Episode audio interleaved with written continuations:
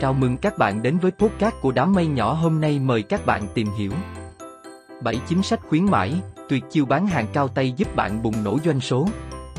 Khuyến mãi là hoạt động nhằm thu hút nhu cầu mua hàng của người tiêu dùng. Tâm lý chung phần lớn chúng ta sẽ bị kích thích bởi những chính sách ưu đãi hấp dẫn mà các nhãn hàng mang đến.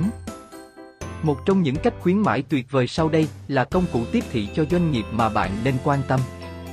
Hy vọng bài viết này sẽ giúp chiến lược marketing của bạn nhằm tăng khả năng tiêu thụ sản phẩm và tăng doanh số. 1. Đặt giá lẻ. Đặt giá bán là những số lẻ tạo cho khách hàng cảm giác rẻ hơn khi giá bước sang đầu số tiếp theo. Với mức giá 39.000 một ly trà sữa hoặc một thiết bị điện tử có giá 199.000 khiến người mua cảm thấy giá tiền dễ chịu với túi tiền hơn. Đây là chiêu thức rất quen thuộc được nhiều cửa hàng, người kinh doanh áp dụng để thúc đẩy doanh thu bán hàng. 2. Phát thẻ tích điểm, thẻ VIP khách hàng thân thiết.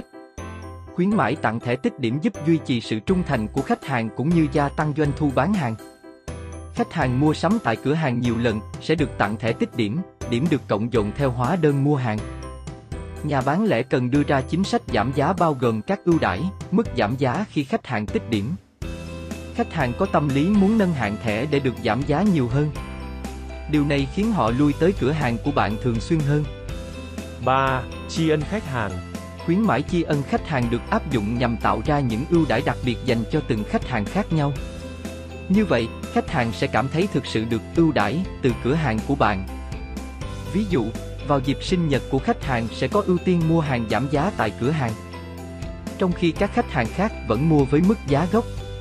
4. Nguyên tắc 80-20. Đây được xem là nguyên tắc kinh điển để khách hàng tin tưởng rằng giá bán của cửa hàng bạn luôn là tốt nhất. 20% những mặt hàng bán chạy nhất hoặc trùng với các cửa hàng khác phải được bán với mức giá cạnh tranh hoặc rẻ hơn đối thủ.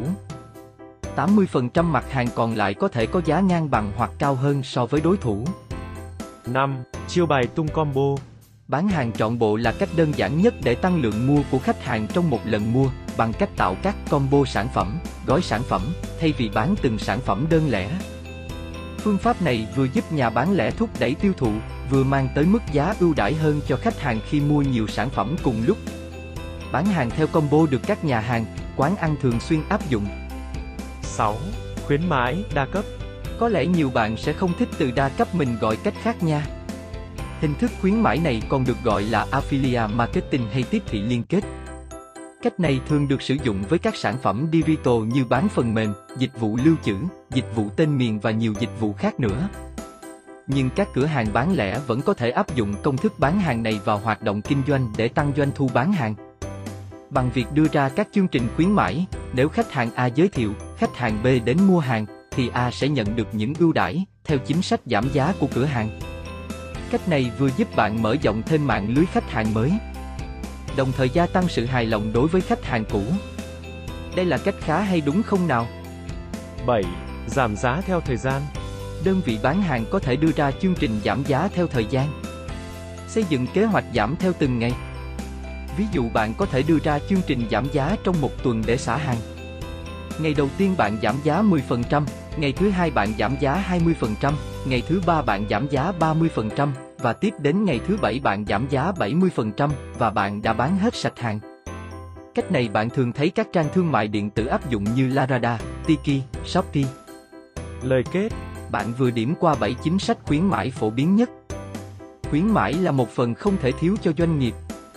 Những tuyệt chiêu trong bán hàng nếu được áp dụng đúng và hợp lý sẽ tạo ra những điều kiện thuận lợi giúp tăng doanh số.